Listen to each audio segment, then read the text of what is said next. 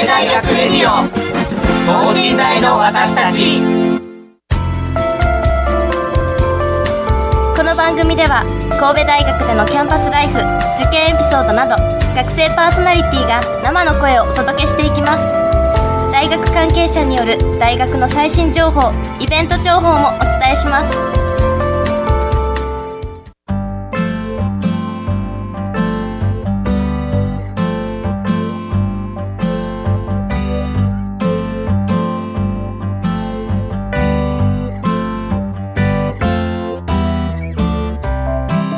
皆さんこんばんは。経営学部2年の柳川俊です、えー、ということで始まりました。等身大の私たち本日9月29日でございます。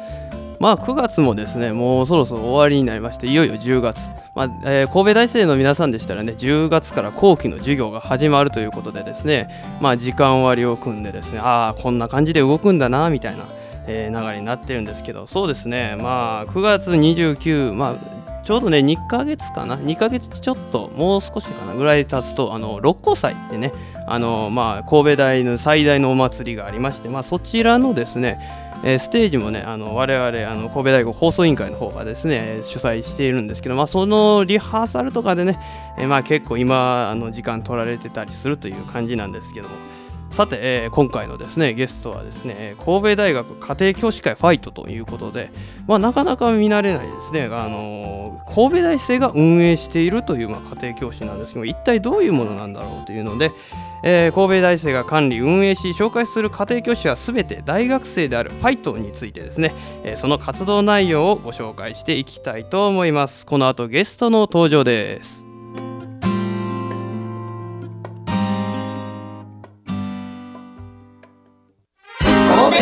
レディオ等身大の私たち。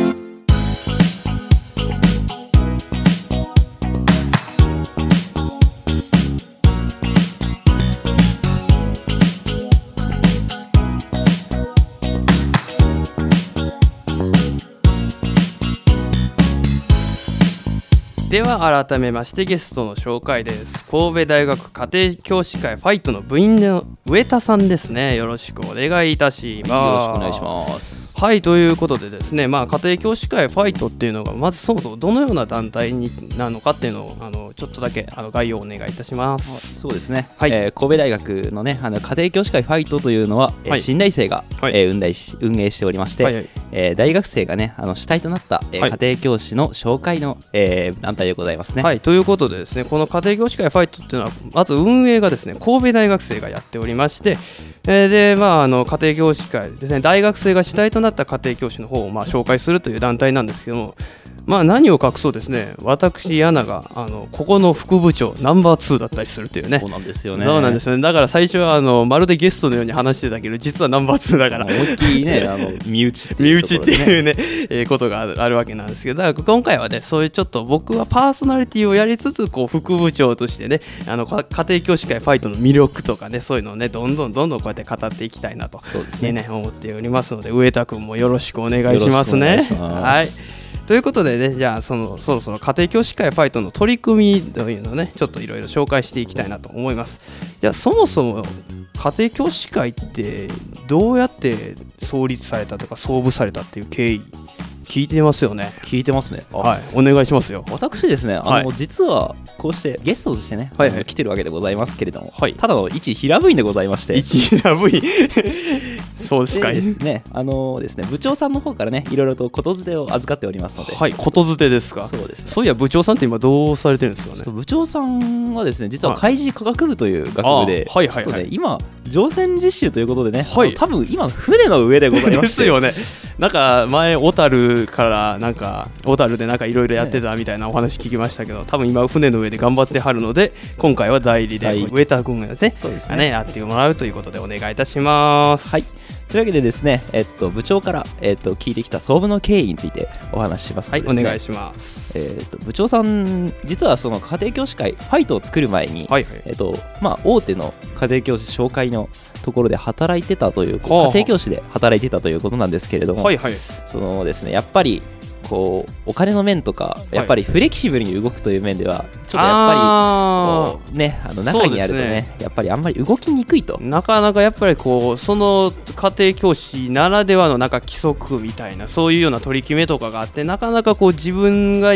思ってたのよりはちょっと動きにくいみたいなところがあったりもしますもんね。ね。はい、なのでね彼はやっぱり他の人と違うということでねあの、はい、自分で作っちゃうというね。ああもうなけりゃ作ればいいという。そうですねはいはいそういう感じで、えーと、創部されたという感じでしょうかね。はいということでまあそういう思いがあってねこうできた家庭教師会ファイトなんですけどそもそもじゃあこのファイトの仕組みとかねそもそもこれどうやって利用したらいいのかみたいなのをちょっと教えてもらっていいですかね。はいえー、家庭教師会ファイトは、えー、まずホームページがございまして、これはねもう家庭教師会ファイトってこう検索すれば出てきます、多分一発で出てくるんですけどもね、はい、えー、っと利用の方法としては、えー、っとまず、えー、このホームページの方に、えっとまあ、私たち、えっと、はい、つまり家庭教師ですね。そうですね。先生が、えっと、登録するという形になりまして、はい、まあ、あの先生がまず仮登録って形でね一、回登録してもらってまたあのそれで後ほど本登録みたいな形でこう正式に家庭教師会ファイトの先生としてね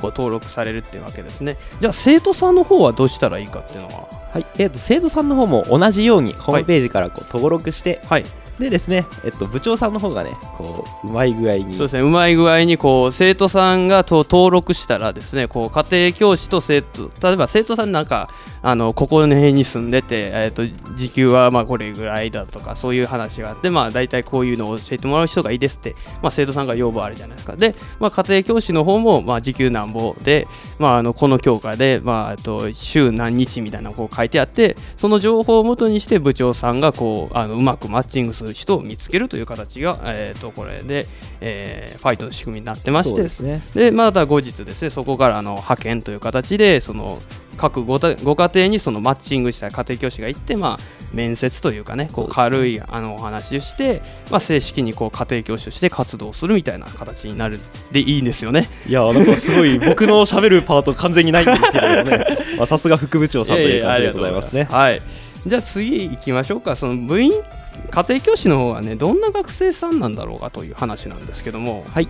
えーまあ、家庭教師をやってる学生ということでね、はい、えっと、皆さんやっぱりちょっと志がねちょっとあのですよね。あの同じ同じ志でねそうあのやっぱもこう子供子供というかまあ生徒さんに教えたいと、はい、でもまああの大手の家庭教師じゃなかなかちょっとやりにくいけどやっぱ子供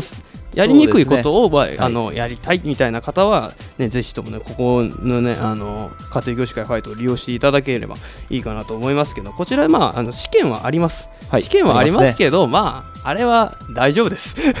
正直、ね、あのふるいにかけるための試験です、ね、ふるいにかけるための試験で、まあ、ちょっとあの身構えるかもしれないですけど、あのもう落ち着いて答えていただければ大丈夫なレベルの問題ですし、そうですね。まあ、あのあとですね、一応こうランク制度みたいなのがあって、まあ、あのこのランクに応じて、まあ、時給がなんぼみたいなのが決まってるんですけど、まあ、ね、これはまあある程度のある意味基準っていうかまあ指標みたいな形なんで、はい、まあ、実際はこうご家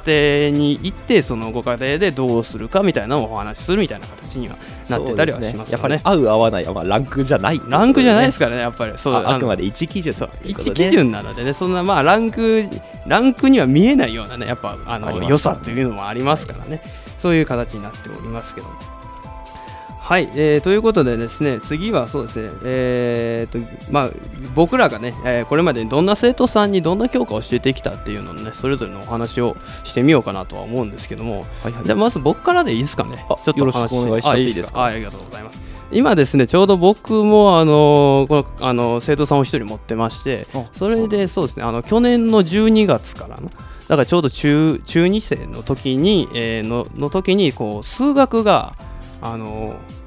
苦手じゃないけどあんまりちょっといい点が取れないみたいな。あの大体普通のラインにいはるっていう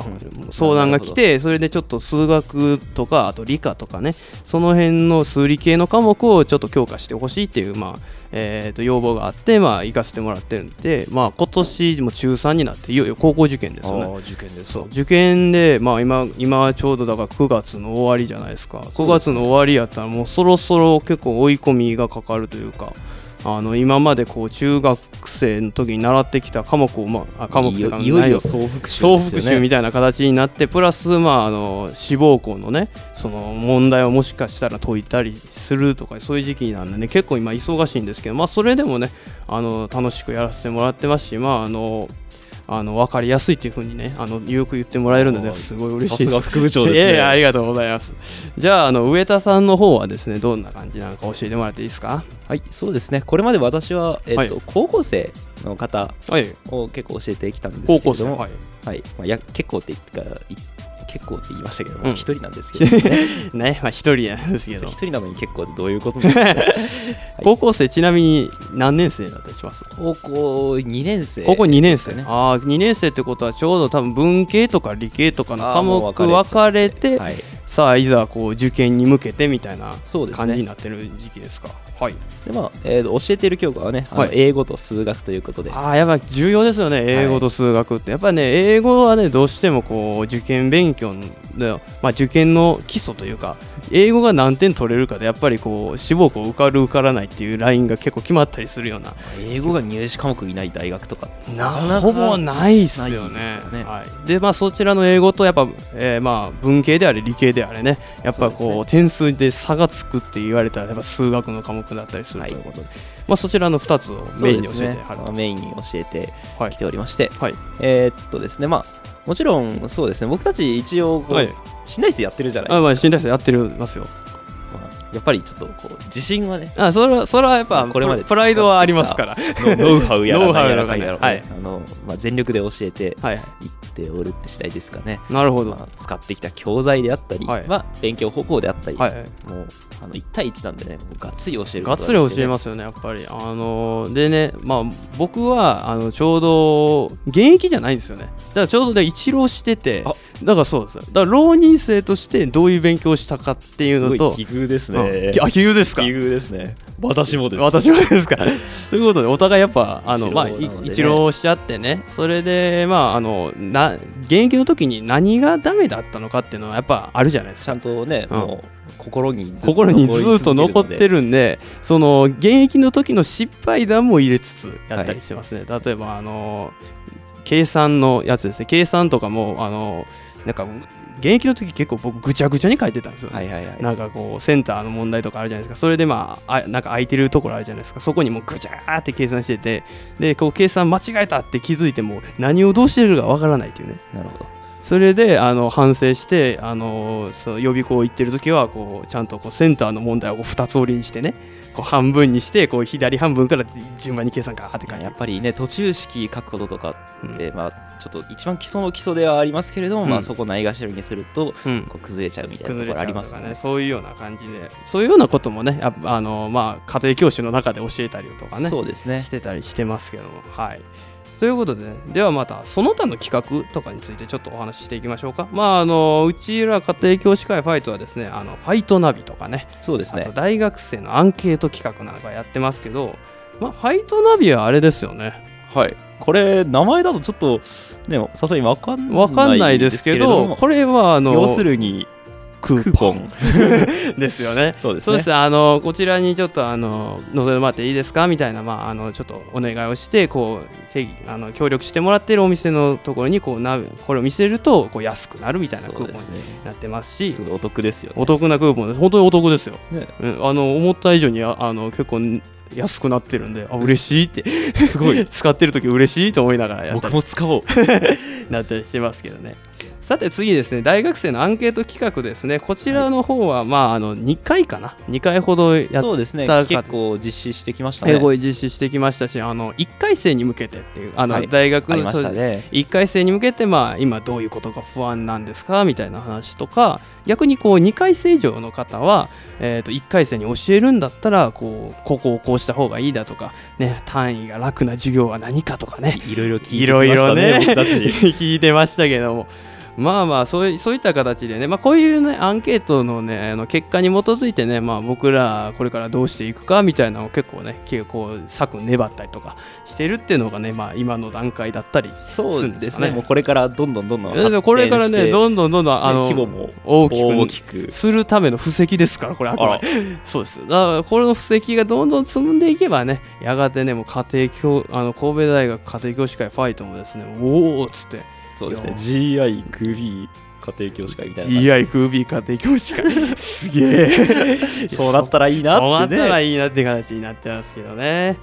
はいということでですねで次はですねここからはですね高校生のリスナーさんに向けてですね、まあ、この時期ちょうど9月の後半になって、まあ、そろそろですね、まあ、追い込みが始まる時期ですけど、まあ、この時期にどういった勉強をした方がいいのかなっていうのに、まあ、特にちょっと大学受験の方にちょっと的を絞ってですね、ね、お話をしていきたいなと思います。さあ、えー、まあここの時期になりましたけどどうですか？現役とか浪人の時ってこの時期どんな感じの勉強してました？ぱり現役の時はちょっとね効率が悪くてですね、うん、ちょっと現役の時はもう英語でやったらもう文法だけやるみたいな長文のねその大学入試に向けたちょっと難しいやつをやってましたね。ああそうか。まあ僕うんどうなんだろうね。ですね。他になんかやってたかな？そういう。あの浪人してからやっぱりちょっと、うんまあ、そのこの時期でもやっぱりあの入試だけに向けるって感じじゃなくて、うん、まあ、基礎を磨くことも大事であるということでね、で、まあ、そこまで培ってきたねあの例えば英単語であったり、はいはい、文法であったりをもう一回再復習して、はいはい、でまあちゃんと試験に応用できるように、応用できるようにでね形になりました。そうですね。僕も現役の頃って結構ね現役の頃から数学は好きやったんですよ。あそうなんですか。それでねあの逆に英語が好きじゃなくてそうあのもうあの長文見るのが嫌っていうあのよくあるパターンすごいね。確かに。そう結構な人が、ね、そう現役性あるあるのよくあるパターンで それであのあ長文結構けあの敬遠してて、まあ、それこそ本当文法とか単語レベルしか逆にやってなくてその時間ずっと数学の中2次の数学の問題とかバーってやってたわけですよ、まあ、今考えたらあれがちょっとミスってたな思って。あの自分の苦手教科ををあんまりこう本当はねやっぱり苦手教科に時間を割くべきなんですよ。でもなんか気持ちが負けてしまってどうしても得意教科に沿ってしまってるみたいな感じになっちゃってね。それであのあの浪人の時はその現役のそういうのもややめようっつってもちゃんとあの英語もこう単語文法、まあ、リスリスニングだとかね。それとあと長文とかも結構バランスよくガッてやったりしてなんとかやってましたね。浪人の強みはやっぱりあっていうかこれあれですね、うん、高校生の応援高校生の浪人についてどうするんだって話なんですけど、はい、そうですね。あの副部長が言ったようにやっぱり苦手科目にも中力するっていうのはもう一番大事なことですけれども、まあはいはい、まあ、僕としてはねあのぜひともここの機会であるからこそやっぱり得意科目をより伸ばすってことをお勧めしたいですね。なるほど。あえてこう逆に得意教科の方をしっかりとやっていくもちろん苦手科目を捨てるってことじゃないんですけど、ね、もちろん苦手科目もやっていただくんですけどそんななんあのガッてやるよりかは得意科目もやっぱり盤石にしてこそこう自信を持ってねあの試験に挑めるというものがあると思うのでやっぱりまあ、ここはもうね完全に副部長と僕との対立があまあまあこれでもまああの勉強の方法ってやっぱ人それぞれありますからね。そうですね、まあ、僕はこう苦手を今日あの苦手をこう普通にするんですまあ、あの得意にはさすがにやっぱ難しいと思うんで、ね、苦手な科目を苦手から普通の段階にするっていう方にまあ僕は力を注いだわけですけどまあ、あの上田君はあの得意をより得意にして得意にして人に負けないようにするっていうね。これはもう本当人それぞれでは自分に合ったねやり方があると思うんでまあ実際やってみてねなんかちょっと違うなと思ったらまあ変えていただくみたいな。そうですね。まあ、うん、勉強方法って言ってもまあ9月のまあ後半ということでねまあまだ一応時間自体はままだまだねまあセンターまでもまだあと3ヶ月。ヶ月。そうです、ね、ちょっとあるので3か月の間でやっぱやれることって多いですよね。そうですね、うん、意外とまあそのね、やっぱり受験の中では、まあ、あと何日ぐらいでしょうか、100ちょい、100日ちょいでしょうかね。うん、でまあ、それで大体結構ね、あの高校とかだったらさ、センター試験まであと何日みたいな、張り出されますね。張り出されてね、こう、煽られるよね。焦っちゃいますよね焦るんだよね。それでこうえー、もう100何日しかないの？えー、何しよう？とかなるんですけど、まあ、ここはね逆に発想した方がいいです。まだ100何日あるんですよ。そうですね。100何 ,100 何日あったら結構やれること多いですしあのまあ具体的な話で言ったら例えば、まあ、僕文系だったんでちょっと文系の話にするとまあ、あの基礎の理科ですね、はいはい、基礎の理科とかだったら割と覚えること多いじゃないですか。そうですね。もう101巻でこう、うん。ね、結構覚えることもありますし。でまああのそれも教科書のレベルなんで教科書しっかり読んでまああってやるとか。100日あったらこう完璧に近い状態にできますしできます、ね、計算問題もあのやっぱその理系の理科に比べたらもうまだましなので、ね、あのしっかりできますしね。あと社会ですね。ああそうですね。文系はやっぱり社会がねできたりするんですけどこの時期はねもう日本史世界史まあ倫理整形、えー、まあ地理いろいろな分野あると思いますけどまあそれぞれの分野でねやっぱあもう覚えるともう100日の追い込みで一番効果が出るって言ったらまあもちろん理科とそして社会ですからね。理科社会。で結構これあの本番の時にあの点数によってねこうそうですね。だいぶ変わっちゃいますからね。なったりするのでね結構この時期は、まあ、僕自身は勉強法としてはその理社を固めるかなそうですね得意科目、うん、あいやいや。僕にはにあだからあの苦手科目ですねだからさん的には？そうに僕的にはその苦手科目をこうちょっと普通のレベルにして理科社会をもうガン上げしていくっていう形になりますけどじゃあ上田君は？僕はやっぱり得意科目を上げつつ、えっと、理理社をガン上げですよね。ガン上げ。やっぱりお互いの共通点としてはね。そうややっぱり理社ガン上げ。これから理科社会これからの時期はやっぱり理科社会がねあの多分もう点差を広げることになると思うので、ね、まあもちろん主要科目もあのちゃんとこうやっていただくんですけども、あのそれでまあプラス空きコマの時間にまああの今までだったら多分英単語だとか古文単語とかねそっちの方をやってたと思うんですけど、まあちょっとそっちの時間を減らしめにして、まあ結構だって英単語と古文単語って結構ここから先覚えることよりもやっぱりちょっとねこれまで培ってきたものを再復習していった方が多分効率がいいと思うので、まあそういった勉強法の方が僕はいいのかなと思ったりしております。はい、でですね、まああのまあ、家庭教師ね、家庭教師っていうのは、まあ、確かに、まあ、一つの選択肢としてはありますよね。そうですね。あのまあ、こう家で高校の勉強だけでしっかりやる人もいれば、その大手の予備校さんの力を借りて、まあ、大手の予備校の勉強をしたりすると。まあ、その選択肢の一つとして、まあ、家庭教師に、まあ、通うっていうものもあやっぱあるんですけどもそうですねこれねあくまでオプションなんですよねオプションに過ぎないですねオプションなんですよだ結局はその自分があのこう自分が主体的にやらなきゃやっぱ勉強ってねあのうまくいかないんですよね。ねやっぱり家庭教師ができる時間、できる時間というかね、家庭教師とこう勉強できる時間っていうのはどうしても、うん。短いもので。短いですねはい、まあ、1週間に例えば90分あるいはまあ1時間半のやつ1回というふうにやったらまあまあそういう感じが、まあ、僕らの中で一目瞭然なんですけどあの1週間のなんか円グラフみたいなのだったらなんか しまっと数パーセントみたいななんかもう分からないぐらいのね。そうですね、まあ、そこでしか、まあ、ここで教えれること教えられることといったらね、うん、あのやっぱり勉強法のそのなんというかあらすじを立てることそうです。ああくまで方法しか僕らは言えないんですよね。だからその方,、まあ、方法をまあまあやるその方法をそう自分のものにするしないはまあそれはまあ人あのその人のまあ、あの考え方によるのでそれはいいと思うんですけどやっぱ最終的にはその自分がどれだけこう勉強に意欲があるかとか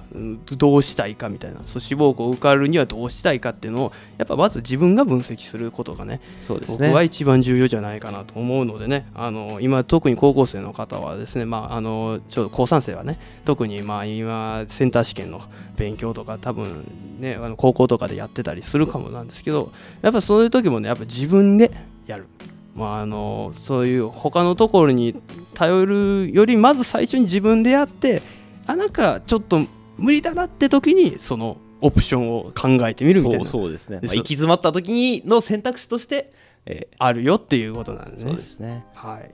ということでねまあいろいろお話をねちょっとしてきましたけどじゃあこのファイトのですね今後の目標とかですねそういうことをちょっとねあの話していこうかなと思っておりますけど、はい、まあ目標はもうただ一つですよね。そうですよね。まず生徒さんを増やさなきゃ。そうなんですよ。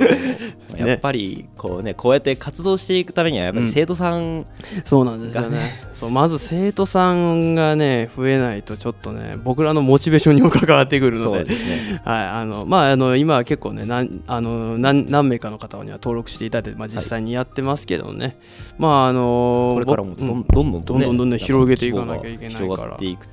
だからまあそのためにはやっぱり今やったらあれですね SNS 特に Twitter とかでのこう広告というか宣伝みたいな形にまあ僕らは力入れてましてまあちょっとあのちょっとまだ計画中なんですけどその中学高とか高校の学習支援みたいなそうですね、無料でこうやる学習支援とかあの、まあ、そういう地元の子どもさんととのとのまあ勉強学習支援みたいなそういうような形をのイベントとかボランティアみたいなことを通じて、まあ、あのどんどんこの家庭教師会ファイトを広めていくみたいないうのは一応、多分部長と僕副部長以外にも全員が多分思って総意だと思います、総意だと思うんでそうこれからはやっぱ PR ですね。そうですよね、うん、っていう形になると思うのでねやってほしいと思います、はい、じゃあ受験勉強中の高校生中学生に向けてメッセージみたいなのあったらってなるんですけどそうやね。今からの時期になるとやっぱりこうなんかやっぱできないこととか、はいこう出てくるとね100何日とか見てより焦る焦っちゃいますね。焦るんですけどそれはそれなんですよ。だから、ね、あのとりあえずまずそれまあなんかこれからの時期って特にこうテストとかあのまあそういう試験模試みたいなの受ける時って必ずやっぱ時間を計らなきゃいけないね。そうそうですよね。やっぱりこれから意識していくべきことといったら時間ですね。意識していくべきことはやっぱり時間で例えばまああのセンターの数学 1A だったら60分数 2B も60分なんでまあそのその何何年とかは関係なくねこう、ね、やっぱ問題の難易度とかあるあれあるけどもそういうのを関係なくとりあえず、まあ、まず今日は2005年60分でやろうかって。で、ね、次2006年60分でやろうかみたいな感じでその簡単な時と難しい時のその自分の対応の違いっていうのを実感してほしくて。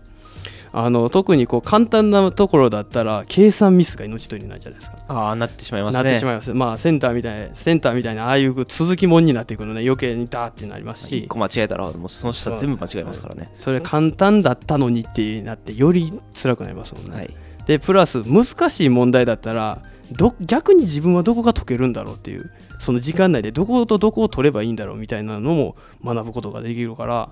やっぱりそういうようなあのことをやるのがいいんじゃないかなと、まあ、中高生に送るメッセージっていうのは僕はそういう感じかなと思ったりはしますけどね。さすが副部長ですね。ウェイター君お願いしますよ。そうですね。えー、っとあと100日ということでね、うん、まあ、100日、まあ、すごいざっくりとしてしまいましたし、うん、中学生の方だったらまあ100日と言わず、まあ、もうちょっとあるんですけれども、もうちょっと、ね、まあ、やっぱりこの時期だからこそ言えることとしては、うん、えっと、まあこれまで、えっと、2年とその数か月という積み重ねがあったわけですから、はいはい、まあ、ここまで頑張ってきた頑張ってきた方はね、やっぱりそのそれまでの自分をこう信じつつ、ね、えっと、どんどん積んでいったりあるいは再復習して、はい。再復習って変な日本語ですね。あの復習していくってことがねすごい大事になってくるなと思いますね。これからがより、うん、その100日なんでね復習がすごい大事ですね。そうですね。あの結局その受験とかの最終的に決めるのはやっぱ復習をどれだけやったかっていうのに僕尽きると思ってて、やっぱ復習量が少ないとどうしてもこう本番になった時にねあのー、やっぱなんかねやっぱ復習をしてると応用は効くんですよ。ある程度のラインまで。そうですね。ある程度のライン効くのでその今これからの時期は本当に復習に時間を当ててほしくてプラスそのテスト系とかのやつで時間を計るとか。まああとそうだねやこれ浪人の時にまあやってたのはそのセンターの問題と間違えるやつあるじゃないですか。で、まあ、間違えた問題何問かこうピックアップしてそれをなんか一冊のノートにまとめるみたいな。ああなるほど。あのあのもうねその教科別に分けるんじゃなくてこう一冊のノートにこう教教科書いていってこの教科でこれ間違えたこの教科でこれ間違えたみたいなそういうノート作ってそのノートいつも持ち歩いてた完全に復習の塊ですよね。あのそれでやっぱその英単語文法とか理社とかねそういうのあったりするけども。はい、はい、という形でね、えーと、今回家庭教師会ファイトのねお話いろいろ伺いました。ありがとうございました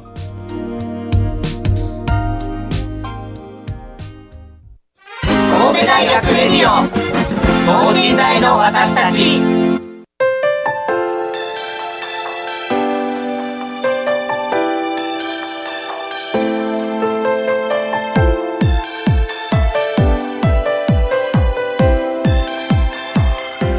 はいということでですね神戸大学家庭教師会ファイトの方のねいろいろ宣伝をしてきましたけどもねまあねあのこれからの時期って本当にねいろいろなことがあると思います。あのまあミスることとかね辛いこともあるかと思うんですけどね。まああのそういうような思いもねあの今までやってきた自分の力を信じてですねこれからの、ね、勉強をやってえー、臨んでいってもらいたいなと思います。はい。ということでね、えーと、ちょっと短くなってしまいましたけどもあのこれにてね、えーと、今回のですね、えーとラジオの方終了させていただきたいと思います。ということで今週は、えー、経営学部2回の柳永俊がお届けしました。それではまた来週さようなら。